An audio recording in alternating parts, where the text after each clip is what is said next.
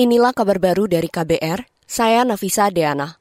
Bekas Menteri Komunikasi dan Informatika Johnny G. Pelate mengajukan keberatan atau eksepsi atas dakwaan jasa dalam perkara korupsi proyek pembangunan menara telekomunikasi BTS 4G di Kementerian Kominfo. Tim kuasa hukum Johnny G. Plate mengatakan dakwaan jaksa tidak adil, tidak jelas, dan tidak cermat dalam menguraikan perbuatan yang didakwakan. Perbuatan-perbuatan yang didakwakan juga tidak sesuai dengan fakta dan keadaan yang sesungguhnya.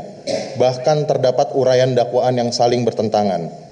JPU juga mendakwakan peraturan-peraturan perundang-undangan yang tidak berlaku bagi terdakwa sebagai Direktur Utama BLU Bakti.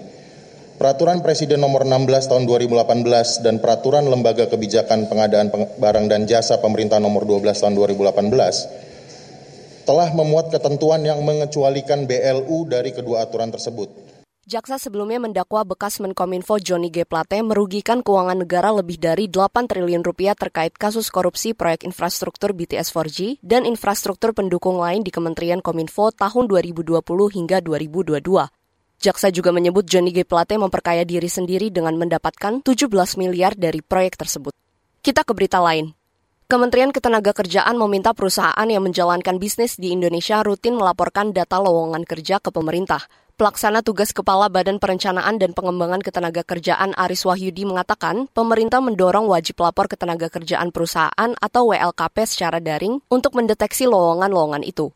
Menurut Aris, Kementerian Ketenagakerjaan telah mengembangkan pusat pasar kerja untuk menjembatani informasi supply dan demand dari tenaga kerja. Kita ke berita selanjutnya.